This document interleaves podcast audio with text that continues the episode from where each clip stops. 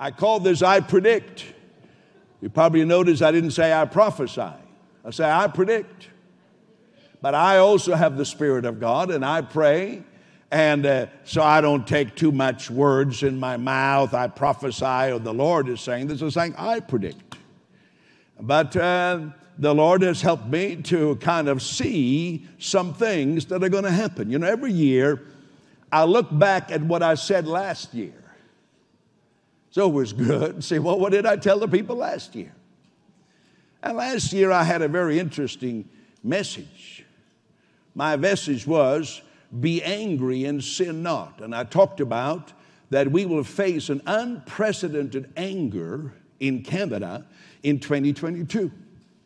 At that point, last New Year's Eve, nobody could have known that a month later there would be rage on the streets from Parliament Hill to border crossings, and uh, Canadians were angry.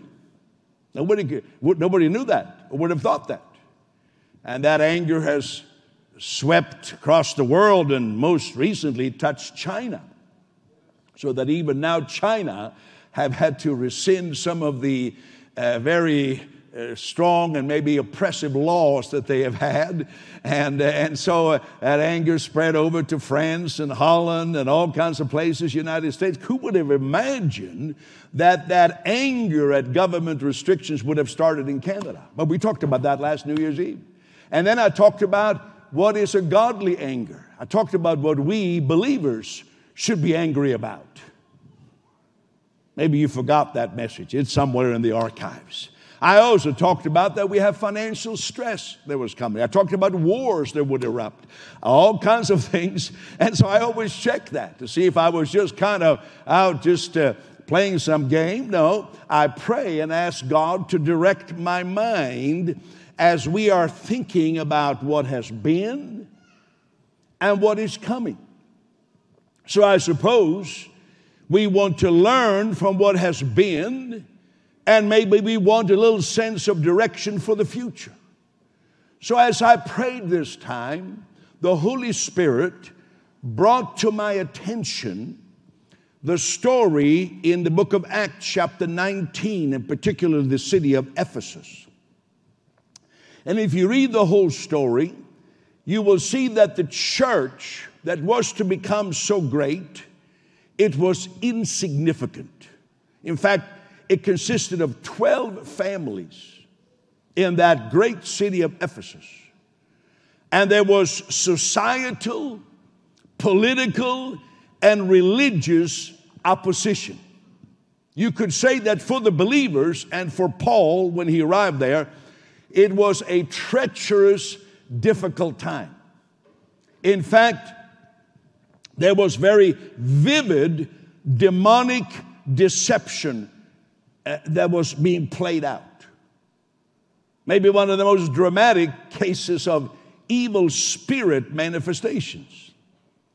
And in the middle of that story, and this is my key scripture tonight, in the middle of that story of that difficulty, it says in Acts 19 20, in spite of everything I've told you, so mightily grew and prevailed the word of the Lord.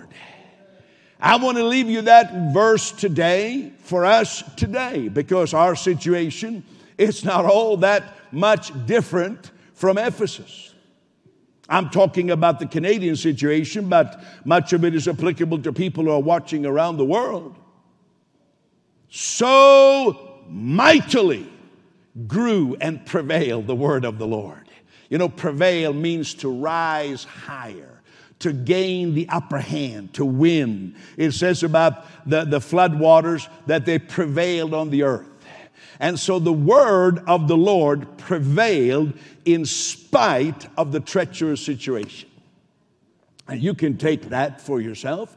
You can take that for our nation. Now, when we say the word of the Lord, sometimes I think we have a tough time to understand contextually what they were talking about because we are so used to carrying this black, beautiful book called the Bible, which we quote from so much and which we love and we hold dear to our heart. But you know, they didn't have this book of 66 books 2,000 years ago. So we, we cannot lose what they were talking about. And there is, I'm glad to say, a definition in Acts 10:36 what, what the word of the Lord means. It says, the word which God sent. See, God didn't send the Bible. That came later. It was put together, led by the Holy Spirit, inspired by God. But the word God sent was to preach peace through Jesus Christ he is Lord of all. It was a very universal, happy, joyous message. Unlike the pagan deities, the tribal deities that they had worshiped, who all sided with their tribe, and now came the message God has sent His Word. His Word is a person. And the good news is that God does not have hostile intentions towards anyone. There is peace for everyone. You see, in all the other religions, there were all these bloodthirsty, vengeful gods, but now there was a new revelation of God coming, and it says this Jesus, He is Lord of all. And that's still our message. We have a joyous faith. You know, when you read about the early Christians, I was just reading about the Christians in the first four, five hundred years of our Christian faith, how joyous it was. For example, they talked a lot about the return of Christ, but they didn't talk about it the way we talk about it today in our left behind movie era of life. They, they didn't talk about it in this doomsday of 666 and all the stuff we seem to be filled with today. It was a joyous proclamation. There was no doomsday about it. It was a joy. A new kingdom has come, and one day our king shall return. And I'm a proponent of that joyous faith that I believe will sweep the earth one more time. But let me talk about some of the things I see last year uh, at this time. I talked about wars. I mentioned Taiwan, I mentioned uh, Russia, I mentioned Ukraine, I mentioned Europe. And, and I predict to you that these wars will continue and increase. I know you don't want to hear that. I don't want to hear that. But I want to tell you, I heard the General Secretary of the United Nations the other day say on television, he figured the wars will all be over next year. I don't believe it. Don't believe it. And, and, and, that doesn't mean we're going to jump up and down and say, oh, Jesus is coming. We hear, I, I, caution you, every time there's a war, don't talk about, oh, this must be a sign Jesus is coming. Jesus said, and whatever you think of the end times, Jesus said, there will be wars and rumors of wars, and the end is not yet. So Jesus said, when you hear rumors of wars, the end is not yet. But we do the opposite. We say, oh, there's a war, the end is now. you know, we get sidetracked by so many things. But I, I want to caution you that that smug feeling that somehow we have evolved into some age of Aquarius. We are so enlightened, we are so invo- evolved that, that, that, that we, the, the cruelty of war cannot play out in the way it has in other generations. I want to remind everyone that human beings, Yes, created in the image of God, but their minds have been darkened, and human beings with darkened minds are capable of unthinkable evil and cruelty. And what we are to do in these situations is not look for escapism or look to be taken out of here, but to do what we've been called to do to preach the Prince of Peace in a time of distress. I predict that the battle between a culture of death and a culture of life will accelerate. Have you thought about the contrast of life versus death? You know, so much in what we teach has to do with life and death. And many frontiers for this. You know, it, it says the wages of sin is death, but the gift of God is life, eternal life it, it says in Corinthians that religion, the systemic relation, religion of, of, of the law, it, it, it, it kills. The letter kills. But the spirit, the new covenant that has made the old obsolete, it gives life. So it's very natural for believers of Jesus Christ to be people of life. We don't want people to be experiencing deadness in any area of their life, spiritually, physically. We are the people of life. We represent Him who said, I am the life. God is life, God is light, God is love. That is who we are serving. Uh, but, and so naturally, it's very natural that many Christians, you know, when we realize that the little baby in the womb is, is a living being, that, uh, you know, especially when we see what, what happens in the, after the 20th week of, of pregnancy, that babies are born and live, we, naturally we would be pro life.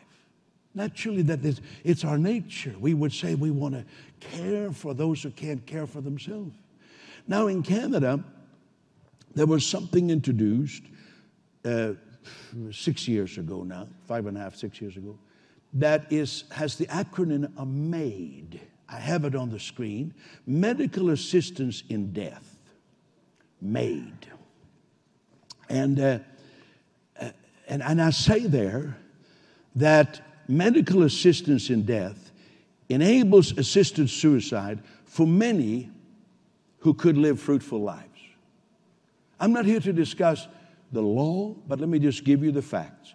This program was introduced in 2016, and there was just over 1,000 people who uh, died by medical assistance provided by Health Canada. That was six years ago. Last year, uh, 2021, we don't have the numbers for 2022, but we expect them to be very much higher.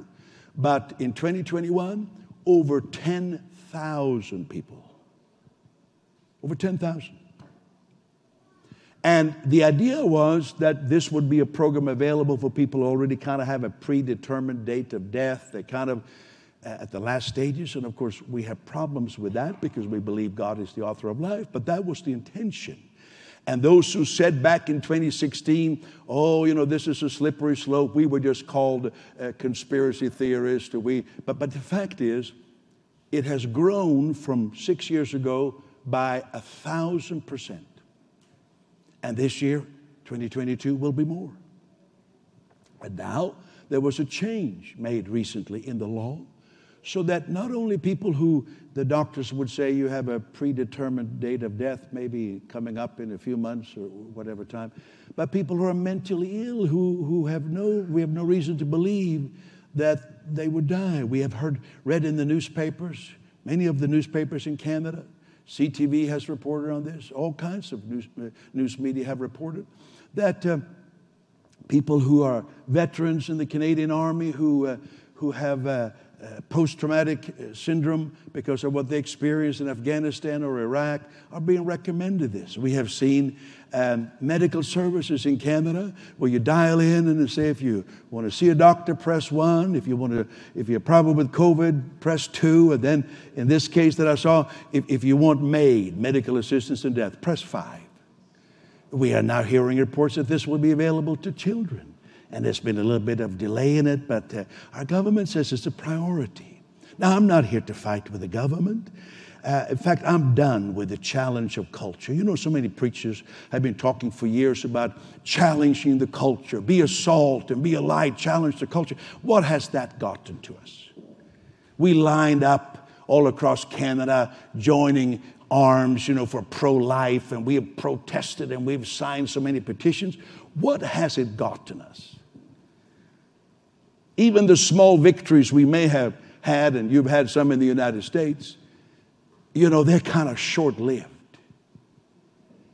So I don't think being a salt is signing petitions and passing them on Sunday morning in the church and everybody signed, we're protesting this and we're protesting that.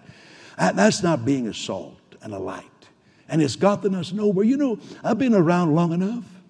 I've seen 50 years of the circus parade through town. So I've seen them do several laps. It hasn't gotten us much. So I would submit to us this day, as I'm talking more freely on topics that we normally don't address, I would submit that our representation is we represent God to the people. We are followers of Jesus Christ. We bring His message. I'm not defending God because, frankly, God is too big to need my defense. I'm not standing up for God as if He couldn't stand up for Himself. What I'm doing is I'm standing up for people. I've been sent to love people.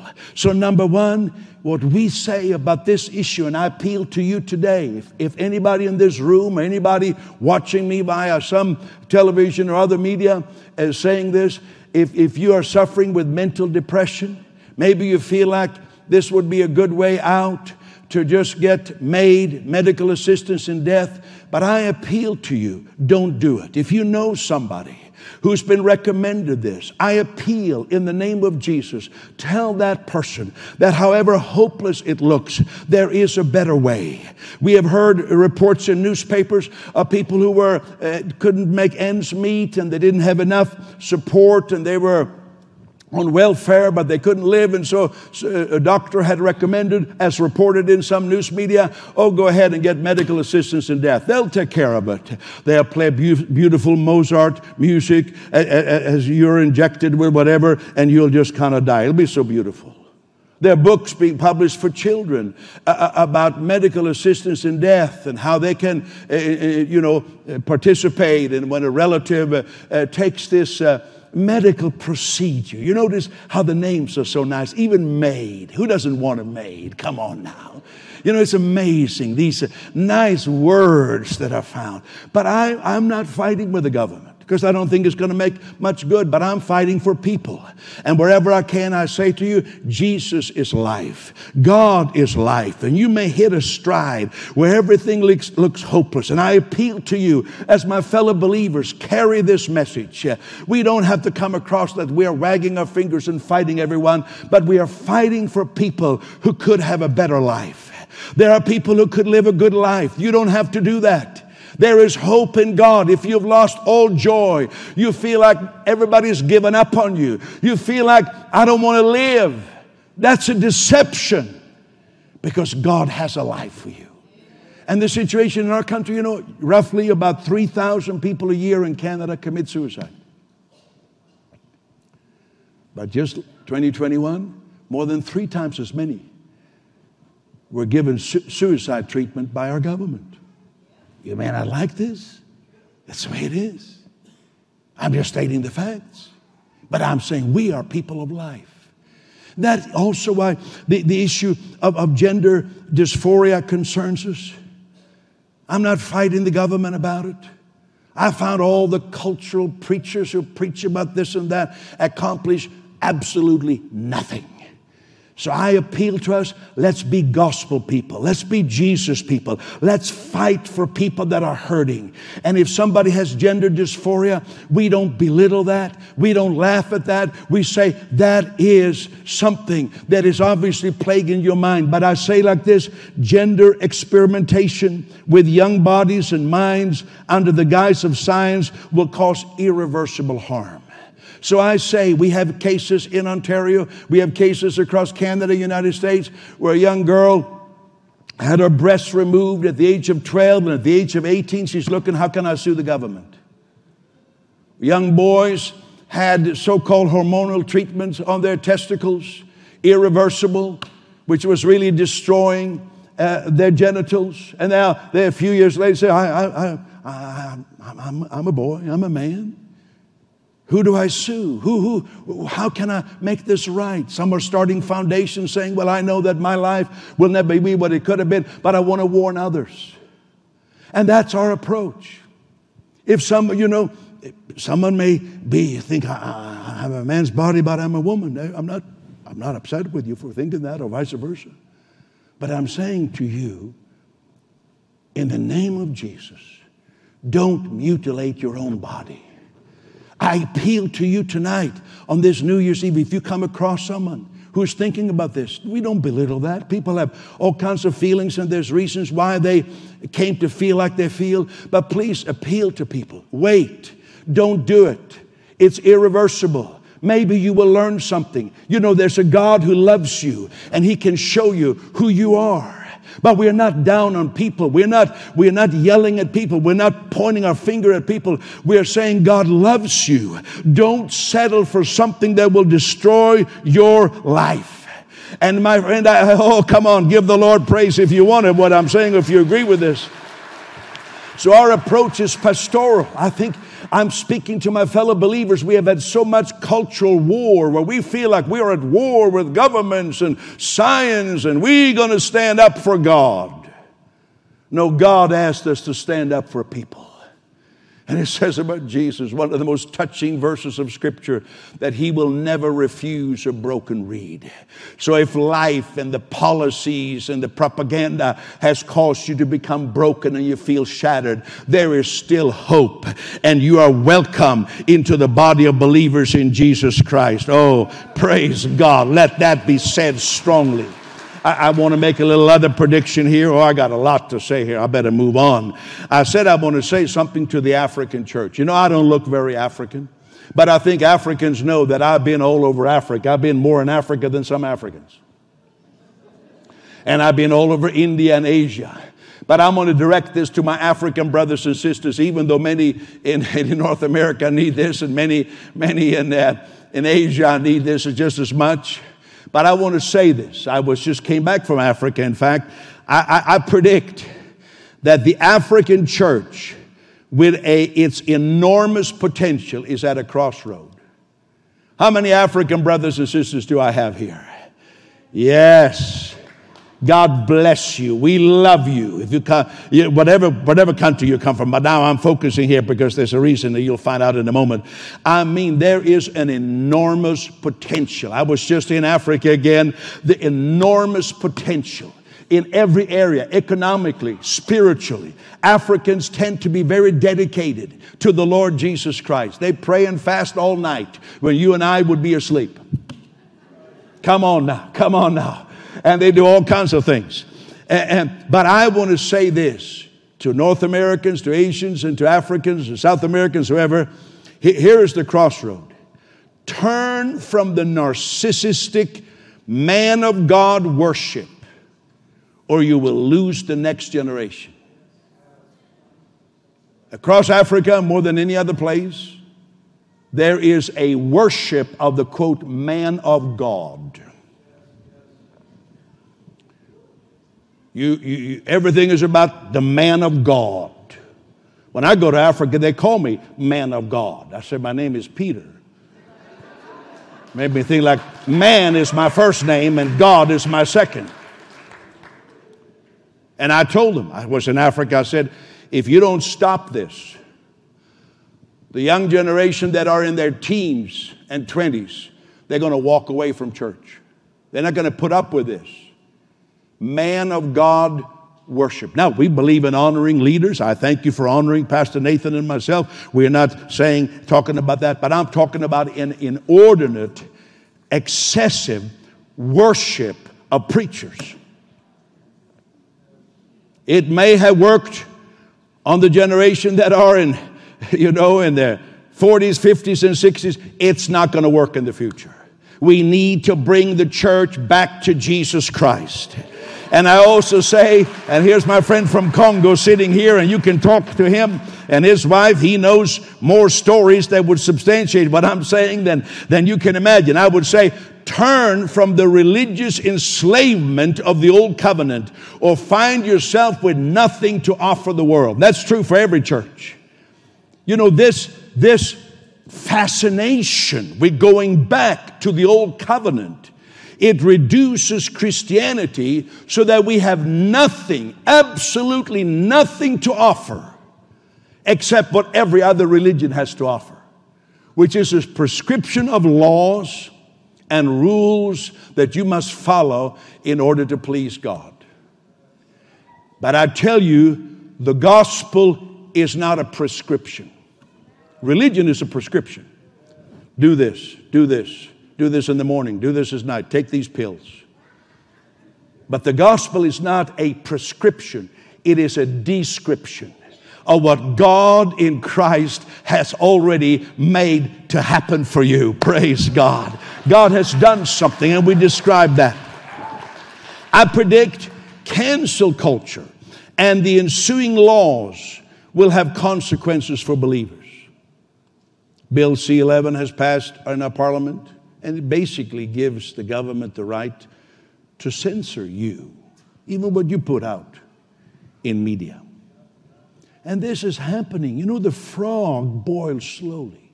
You know how to boil a frog. You've heard that analogy. If you put a frog in boiling hot water, you know what the frog will do? Jump out. I'm getting out of here. I don't like this heat. So what you do, you put the frog in, in a bottle of, in a, in a pot of cold water, and you just turn it up to simmer. And then you let it simmer. And then a little bit more, and a little bit more, and the frog is just sitting there. Oh, it's nice and cool when I got into here. A little bit warm, but not too much warm. It's just a little bit. I hardly notice. It kind of gets a little warmer. Turn it up a little bit more. And, and, and, and the frog says, Oh, it's getting warm. Maybe I should jump. Oh, I should have jumped 10 minutes ago. It's too late now. And you turn up, and then it starts boiling. And he says, I can't jump. I'm, I'm totally, uh, I'm, I'm, I'm destroyed by this heat. See, that's how it works. You just kind of change a little bit late vote in Parliament, doesn't even make the newspaper, something else. Let's talk about Harry and Meghan or something else that has nothing to do with their life, and just to put on page 37, you know, whatever, whatever is really important, let it just go. Let it just go. And people are claiming, you know, to be traumatized.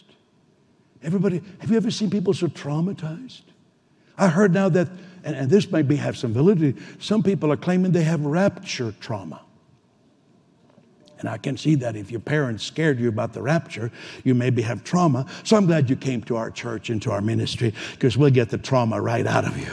And you'll say, oh, you know, some, some people are like that. I've heard of people who have rapture trauma. It was uh, some news story in the U.S. about uh, it's a whole rapture traumatization movement or a syndrome of some kind. And, and, and, but you know, people get offended by everything. You can hardly say, You must be born again. Who are you to tell me that I must be born again? Eh, well, if I say, uh, He who believes in Jesus has life, who, I feel traumatized by that. And I'm glad that you're not that traumatized. You don't look so traumatized. Are you okay? You know, if we were going to be traumatized, I'd be traumatized 24 7. Every time I turn on a show, I feel traumatized. Oh, oh, they're, they're, they're treading on my faith. They are, they're, they're, making, they're making fun of my faith. I'm not traumatized at all. If no politician, and we've had them of all stripes come to our church, but if they never come to our church, I'm going to keep serving Jesus. I don't need the mayor to come, uh, even though we have had the mayor come here. I don't need the member of parliament to come, even though we have had the member of parliament come here. But if they don't want to come, I am not traumatized. I don't feel less. I don't feel insecure. I still thank God for Jesus Christ. Oh, come on now. Come on, come on. Uh, uh, you know, I, I predict that the, the, the, decline of institutional religion will continue in the West. Uh, but with this comes the opportunity to rediscover the gospel. You know, it's kind of, COVID was an interesting thing. Yeah, it was a depressing thing. I meet people everywhere say, I'm so depressed, I can't cope. I can't cope. Well, well, well get out, smell the roses, enjoy life. But it was a bit of a shaking because some people maybe weren't really that interested in Jesus. They were just coming to church because, you know, mom and dad had trained them that way. So you give them a couple of years to just walk around in the pajamas Sunday morning and, and flick television channels. It's easy to forget Jesus. So maybe that was good that we had a little shaking, and now we can preach the gospel and say, listen, come on to Jesus. He, he's worth it. And so Uh, th- th- this is actually driving us in a direction of saying, How about you and Jesus Christ? You know, is, is, is Jesus real to you? You know, I think, I think we're done with a cool, exciting church, even though we are very cool and exciting, if you didn't know that. But, but, but that's not the thing. The thing is to know God. The thing is to walk with God. Hallelujah. I, I, I, predict, as in the times of Joseph, God's provision and, and wisdom to prepare for hard times is available. I've been saying this, and I say to you again things will change in Canada. I hope they won't, but I believe they will. There will be a day when you will not be able to get an income tax receipt for what you give to the church. There will be a day where we may have to pay taxes I'm not looking for that day. I'm fighting against that day, but it may come. And Joseph was told, You have seven good years, and then it's going to be some years that are not so good. And I want to say to you, as far as this ministry is concerned, God has given us a heads up. We're going to be strong. You're going to be strong. You're going to be strong in every area, including finances, because aligning ourselves with God's global purpose is still the recipe for prosperity and increase. And so we're ready. We're ready. You know, many parts of the world, they never had income tax receipts. In fact, some of my friends watching in other countries say, What are you talking about? Income tax receipts? They never even knew that. When I came as an immigrant to Canada and they told me, if you give money to the church, you can get an income tax receipt. What, what's that? I'd been giving offerings as a young teenager, believer in Jesus. Nobody ever gave me a receipt, but thank God, we'll use the receipts as long as we can. Can I hear an amen to that? I'm not receiving another offering, I'm just pointing it out. Uh, uh, you see, when, when things get rough, when, when society is shaken, that's our opportunity time. I saw a couple of interesting statistics from a survey taken this summer that this is Canadians. 52% of Canadians say that uh, official government accounts of events cannot be trusted. I've never seen Canadians being so distrusting. And 42% of Canadians in the same survey said that media organizations cannot be trusted. This is an opportunity. I'll get back to it in a moment. Let it be said that the church is credible. Let it be said that the church can be trusted. So I've given you some negative scenarios, some positive ones, and I'm talking about Ephesus, and I bring you back to our verse. So mightily grew and prevailed the word of the Lord. Everybody say that. So mightily grew and prevailed the word of the Lord. And that is my word for 2023. And, and let's talk about how. Well, first of all, they prevailed by the Holy Spirit. It says in Acts 19, verse 1 finding some disciples, he said to them, Did you receive the Holy Spirit when you believed? They were ignorant of the Holy Spirit. You know, that's not unlike the church today. Some have reduced the Holy Spirit to a set of weird expressions. They think they're moving in the Holy Ghost if they act a little bit weird. Others don't know anything about the gifts of the Holy Spirit. That the Holy Spirit is your empowerer, your enabler. There's a pragmatic consequence of the Holy Spirit. It's not just going to a church service and I feel good. Or there's a presence in this place. As if we stood on this carpet, there's something extra. No, it's life. It's a pragmatic spirituality. And I say to you, the prevailing will be by the Holy Spirit. It says in verse 6 when Paul had laid hands on them, the Holy Spirit came upon them and they spoke with tongues and they prophesied. And there's about 12 men in all. Look at that 12 little non charismatics. Can you see those poor 12 folks? They had heard a lot of good teaching. They had heard Apollos preach. They heard a lot of good things, but they were dry, dried up like old prunes. Uh, they just, and then they were filled with the Holy Spirit. But it wasn't just a Sunday go to church spirituality. I spoke a little bit in tongues and shared a few words. It transformed them. That's what I'm calling for. I'm so glad that when I was baptized in the Holy Spirit, it transformed me. The personality that had been withdrawn and afraid to speak the name of Jesus was changed. I received a new personality. I was, something had been missing, but I received the Holy Spirit and the baptism of the Holy Spirit is what I'm talking about. Then it says, and now this is going to be a big point. In Ephesus, in Canada, in the world, the, the word of the Lord prevailed by reasoning. Maybe we never thought of reasoning like that. It says in, in, in verse 9, in the synagogue, he, Paul, spoke boldly for three months, reasoning and persuading concerning the things of the kingdom of God. Everybody say reasoning. See, often we don't think about that as a, as a kind of a spiritual word. We think worshiping and shouting and rejoicing, but, but reasoning. And then it says in the next verse, when some were hardened and didn't believe, but spoke evil of the way before the multitude, he departed from them and withdrew the disciples, reasoning daily. So he kept reasoning in the school of Tyrannus. So the issue here was the way. See, in those days, Christianity wasn't called Christianity, it was called the way. Religion had a way, it was an old and dead way where you had to kind of do self improvement, make yourself worthy before God.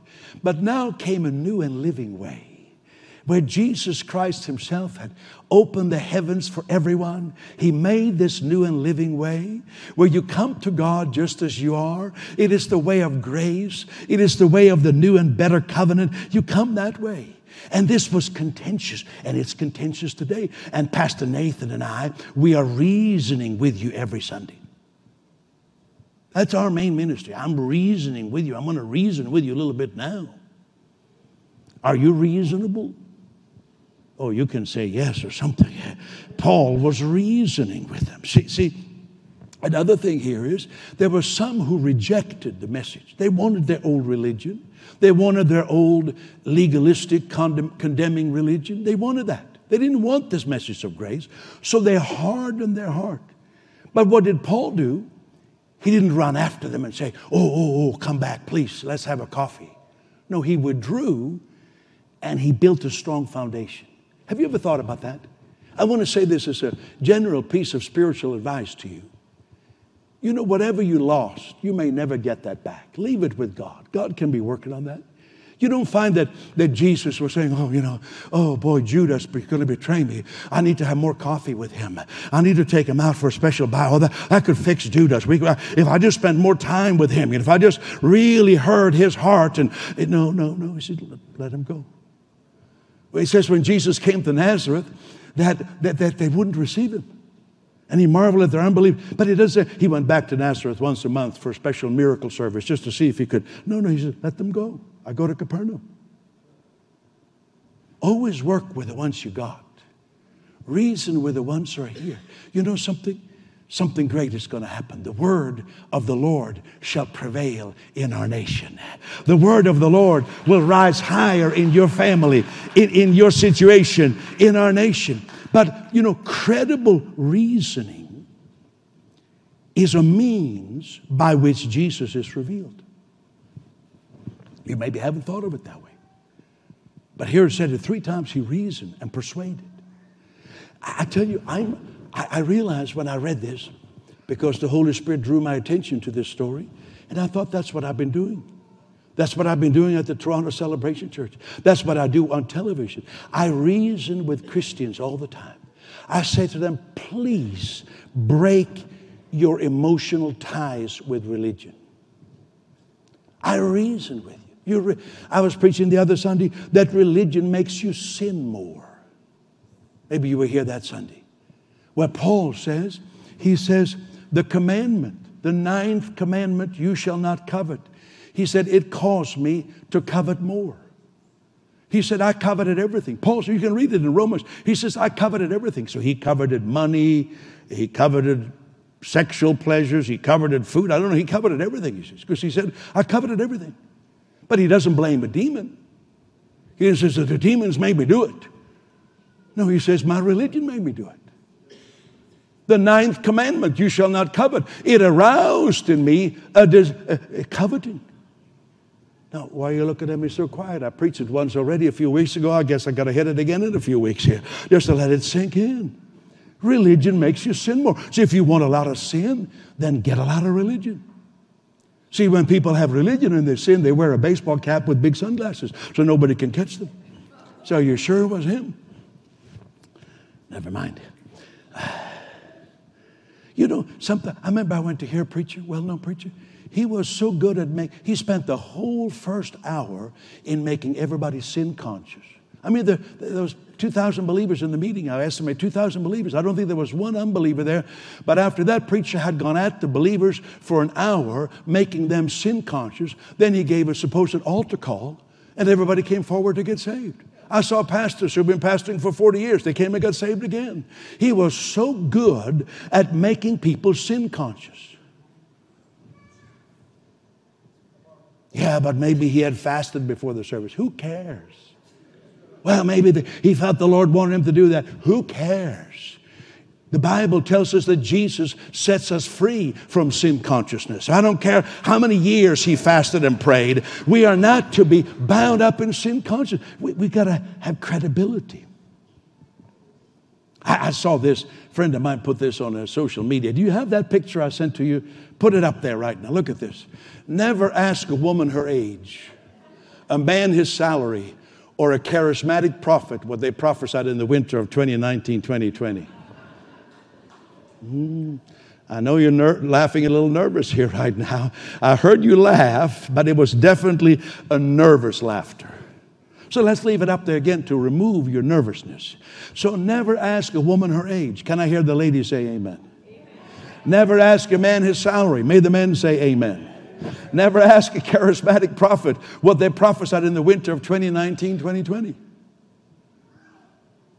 We can, well, uh, you don't want to criticize prophecy. You know, Bible says don't despise prophecy. I'm not despising prophecy. What they said wasn't prophecy. It was a result of eating too much pizza. And just being asked, Do you have a word? Do you have a word? And someone said, Oh, I feel this is the year of the wind, or this is the year of the mouth, or this is the year of the line. And whatever you can come up with on the spur of the moment, you call it a prophetic word until nobody believes anything. You, you know this end time profiteering. I mean, some of you read all those books about the blood moons. And if the same author would publish another book, you'd buy that again. Because there's a sucker born every minute. Blood moons came and gone, and none of that happened. You don't want to be critical, Pastor Peter. You don't, don't I want to be critical? I want to be critical because I'm reasoning with you. You're making our faith look foolish. You're making our faith look dumb. You're making our faith look stupid. There's nothing in the Bible about this. Says, Oh, I feel in my spirit. You know what we need to do is we need to blow the shofar. That will release the anointing. You can feel that till the cows come home. And you can have prayed for fasted for 21 days and you feel that. You can feel that. People feel all kinds of things. You're making our faith look foolish. We have a country where 52% of Canadians do not trust the government, 42% don't trust the media. I wonder what percentage would trust the evangelical church. So let's clean up our act here. Yeah, they took that down. Good. You know, there's all kinds of foolishness all kinds of foolish emphases like this end time profiteering, writing books that are just fantasy. Or take my friend Brother Dean here. How many love Brother Dean? He, he, he, he sent me a message and he said, I'm coming up for your New Year's Eve service. I told Pastor Nathan, I said, since he's, he's up here anyhow, have him preach. Because we love Brother Dean and Faith. Come on, stand up, Dean and Faith here. You know. Now, you, you know, let's not drag, and, how many know I'm setting him up here now? Let's not drag our faith into the dust. For example, when Dean came to work for us, you know, he came to work for WIM, World Impact Ministry, first for the church and then for World Impact Ministry. And you know, he came, oh, oh, Pastor Peter, I just want to honor you. I'm here to honor you. He was so much honoring me, I was getting sick with all the honor because he came from a church background where he'd been taught he did honor the man of God, honor the man of God, honor the preacher, honor the senior, honor the founder. He was honoring and honoring. I was becoming, I get a nausea by all the honor. He was willing to run to Starbucks. I don't even like Starbucks, it's too bitter. I, I, I, he, he was just doing whatever. Now, I mean, I'm kind of a helpless person, so I like when people help me a little bit if I ask for help, but it was just too much. But he came from a background like that. And there's some whole church movements built on that. You know, you, you know, your pastor is Elijah, so you are like, you're like Elisha. You're just serving him, and one day you'll be Elisha. The problem is the pastor isn't Elijah. and you're not Elisha. And when 10 years go by and you've been serving and you wash the pastor's car and you shovel his driveway and you polish his shoes. In fact, I needed some today, I see. Uh, but I like my socks. Aren't they good? I received those from the Thurber family. I have colorful socks. But anyhow, uh, uh, I lost my trend of thought. And so, this, Dean, you don't mind me telling you this, before he came to work here, he was so anxious to be a minister because God's called us on this man that, that they told me, you need to honor. So he was running after some uh, non entity person, and then he said, he's flying all over America. He said, You come and minister and be a part of this conference. His ministry was to go for coffee runs, to serve all the preachers. So I told him, I'm setting you straight, Dean. You're a man of God. You're not here to serve me. But I said, I don't want you to act stupid, but you're not here to serve me. You're here to serve Jesus. We don't follow that church model where everything is about the man of God and we got to honor the man of God and I'm going to do whatever the man of God. If he sneezes, I'll wipe his nose for him. You know, I said, that's not what we do. Am I telling the truth? I'm pretty well, you know, you sitting, I said, stop this. But I need, do need a little help here with something. Can you help me move this uh, uh, chair or something? So, you know, I'm not like saying you can't help one another. But he came from a, a, a church environment. And then, you know, one of the guys that, uh, you know, I'm speaking unscripted. How many know it's New Year's Eve? So then one of the guys who he was honoring so much in his prior life, he said, Oh, can you have him come preach at Toronto Church? So we had him come here.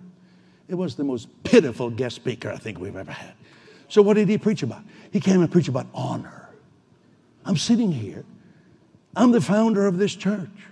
And some dingling stranger comes in here and tells you, my beloved family, that you should honor me. And then you should honor Nathan. Think, what, what stupidity. Who do you think I am? I'm an apostle of Jesus Christ. I need some stranger to come in here and tell the people that I love that they should honor me. I mean, this is sick. If you want to show any honor, thank you. But if not, I still love you. That was a good time to say amen. If, you know, I'm saying, like, like, what is this? And he wanted to come back. I said, that's not having back. Foolishness. Foolishness. And you know, it's falling apart. This whole model of religion is falling apart. Some of us knew it was going to fall apart. And so I'm advocating a credible church. I'm advocating a credible ministry. We are a ministry unashamed of the supernatural power of the Holy Spirit. We are unashamed of healing, signs, wonders, and miracles. we are unafraid of exposing religion, is all its bigotry and enslavement, but we are not suckers. We are not people who fall for every fad and gimmick that is not rooted in the revelation of Jesus Christ. We are a people with a message. We have a purpose. We have a destiny. We're going to take the world with the gospel of Jesus Christ. We see millions of people reached every year. We are sticking with that, but we're not going to get caught up into every little wind that blows through. So I just want you to know where you belong. We have a message. We are a people. We have a purpose. We have a destiny. We're not looking for every little idea that comes along. We have Jesus Christ. Our eye is on the ball for those of you who play golf. And we are going to, oh, praise God. And so it says, they were teaching and reasoning. This continued for two years, and all who dwelt in Asia heard the word of the Lord, both Jews and Greeks. So this is amazing. So next time you hear Pastor Nathan, think about that. He's up there reasoning with you. You know, I'm reasoning with you all the time. The other Sunday I said something I could tell you kind of you were digesting it. because I'm reasoning with you. So, so I took on that very Uh, well known statement. People say, Oh, what's the purpose of life? Oh, my purpose in life is to give glory to God. Doesn't that sound spiritual? But it's completely wrong.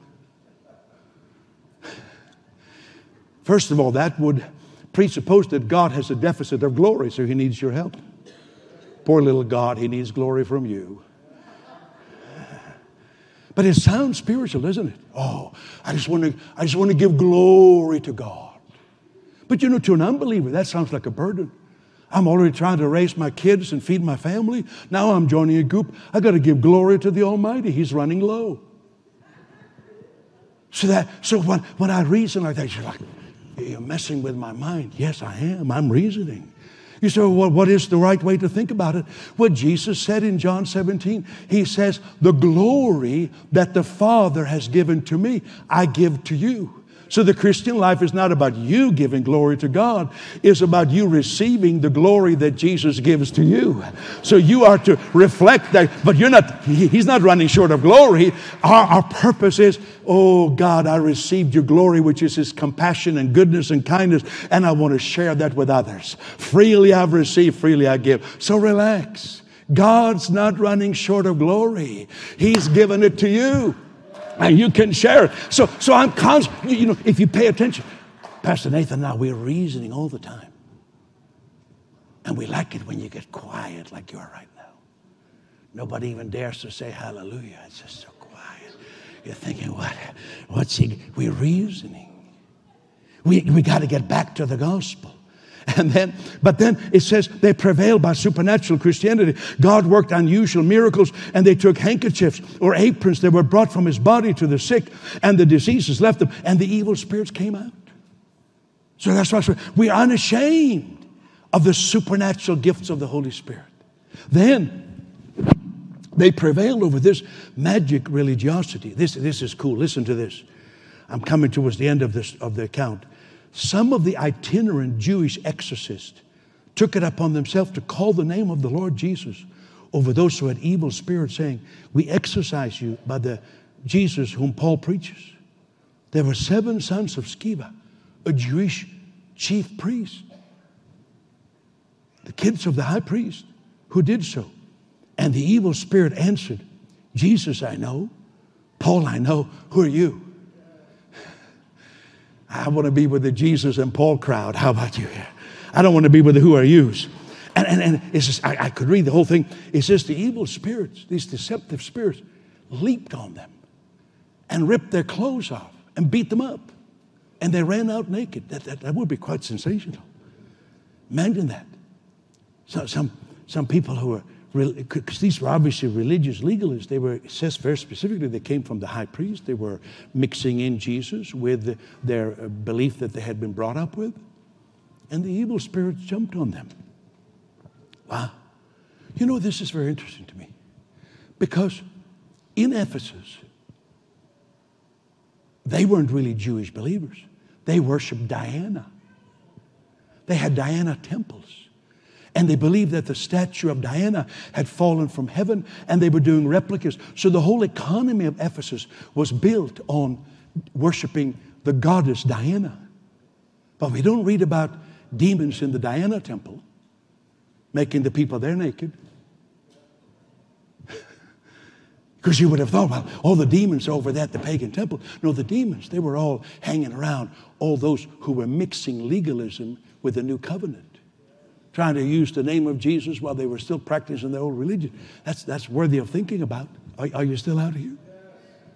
Because we would have thought, well, all the, the pagan temples, that, that, that's where, ooh, there would be a lot of demons there. No record of that. But then it says, like this it says, many who believed came confessing and telling their deeds. Those who had practiced, uh, practiced magic brought their books together and burned them, and they counted the value 50,000 pieces of silver. Wow. And then it says, so mightily grew and prevailed the word of the Lord. So mightily. So it gives us all these descriptions. How was it so mighty that when they try to infiltrate and just use the name of Jesus kind of as a merchandise, it didn't work. But I want to bring back this to you. I find all over the world, people are, are very demon focused. You know, people are always thinking about evil spirits. When I was in Africa preaching, I, I noticed, I talked to them afterwards, and they say, Well, Pastor Peter, we can't really refute you from the scriptures. You got the Bible on your side, but here in Africa, we have special demons. I said, All right. I said, I think I've seen more demons in Canada than in Africa, but, but all right, I've seen some everywhere. Uh, they say, well, you don't understand. Because everybody, they say, well, but according to the Bible, you're right, but, but, but, but here's our thing. So I just point this out to you. How did Paul bring devastation to the Diana business? You know, because after Paul left Ephesus, after the, the Diana business of selling these silver statues, it was over. How did he do that? Well, the Bible gives us a clue because one of the politicians in Ephesus got up and said concerning Paul, he has never spoken against our goddess Diana. So Paul didn't preach against Diana. He didn't say, I rebuke that spirit of Diana. I am tearing it down. I'm telling you, Diana is nothing but a pagan goddess. He never said one bad word about Diana. Never one. Never said anything bad. All he did was preach the word of the Lord. Jesus is Lord of all. And here's what I draw us back, and I call our church and those in our ministry. You know, we have had so much of this cultural war. We're going to speak. Preachers on television, I'm telling you, President, I'm telling you, Senator, I'm telling you, members of Parliament. Eh, nobody's listening to you. And there's no power in that, anyhow. That's not being a salt. That's being a nuisance.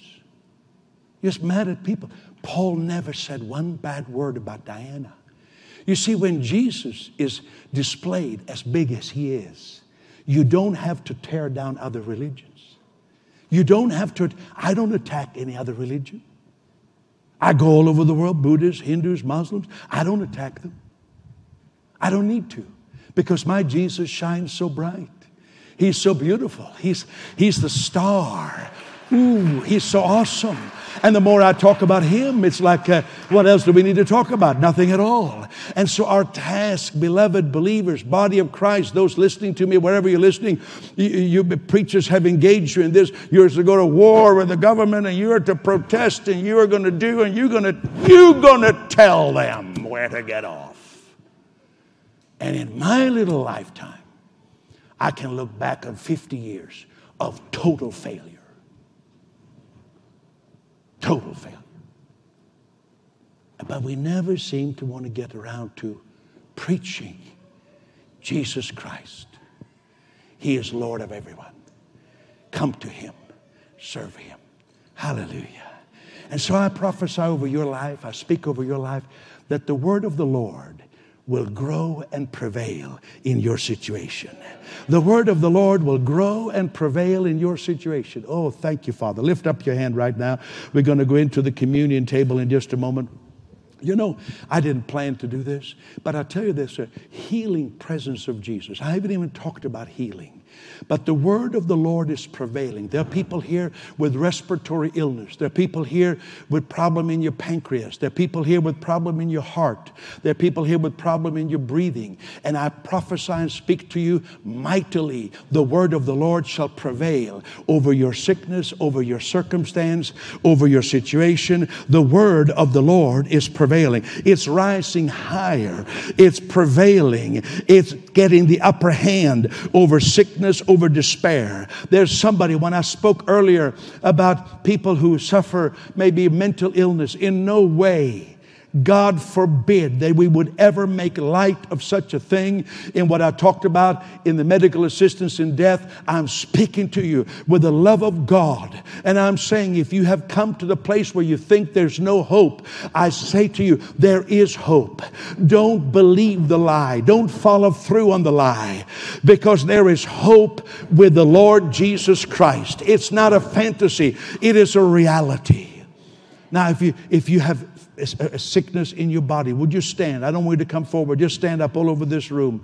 Those who have a problem with your breathing, with your heart, with your pancreas, Maybe with your back, with your spine. Stand up right where you are. Just stand up. This is not going to happen. It's not going to take very long time. Stand up. If anybody says, I, I have some struggles in my mind, you know, the beautiful sunlight of Jesus Christ will shine to you today. Stand up where you are as well. Maybe you've been under doctor's care for the last month and, and, and you're kind of at a crossroads. I don't know, should I do this treatment or should I do that? As we see so many times, I saw it when I was just in Africa. People were in that, in that situation where they were at the crossroad. And then they said, But I heard that Jesus heals. And I told the people there, I said, If you're not a Christian, come to my meeting. And I said, if you're a Christian who's been prayed for 1,000 times, and there are plenty of those, you come. I specialize in your case. And I gave them Jesus Christ. And surgeries were canceled. Come on, everybody lift up your hand towards somebody who is standing right now. We are about I suppose about 18 minutes till the stroke of midnight. Don't you worry, I haven't forgot. And we're going to have the countdown and we're going to have it on time. But I want everybody to lift your hand towards that person standing right now. In the name of the Lord Jesus Christ, I thank you that the word of Jesus Christ is prevailing. It is rising higher, higher than diabetes, higher than the heart condition, higher than respiratory disease, higher than that problem in the ab- abdomen, higher higher than the tumor. In the name of Jesus Christ, we receive healing and life now in Jesus' name. Thank you, Lord. Thank you, Lord. You may be seated. Give the Lord a big praise right now. I, I'm also didn't, you know, New Year's Eve, New Year's Eve. People are partying. People are out uh, in the bars having a good time, laughing, drinking, and we're not condemning anybody. We're just saying this is what's going on. It's a nice night. There's no snow really, no ice. People are around here. But I feel the Holy Spirit saying that there are people here. Because you would think, well, everybody here is kind of, people are really committed. They come to church on, on New Year's Eve. But I'm having a strong urge of the Holy Spirit. It said, This is the word God sent, preaching peace through Jesus Christ. He's Lord of all. You say, I don't have peace. I have anxiety. I'm not sure that where I stand with God. Preaching the word that God sent peace through Jesus Christ. So I got to follow that urging I have inside. You say, I need peace. I need to know my sins are forgiven. Or maybe you say, I, I drifted away and I wouldn't normally come to a place like this on New Year's Eve, but here you are. So what can you do? You're here. And what's happening inside of you is happening. So don't bother trying to stop it. I want everyone to bow your head right now. And, and in a moment, I'm going to pray another prayer, a very important prayer. And I want to ask all those who say, I want to know peace with God. I want to know peace, that my sins are forgiven. I want to know peace in my heart. I want to know that everything is clear with God and I. And I want to confess Jesus. He is Lord of all, He's my Lord.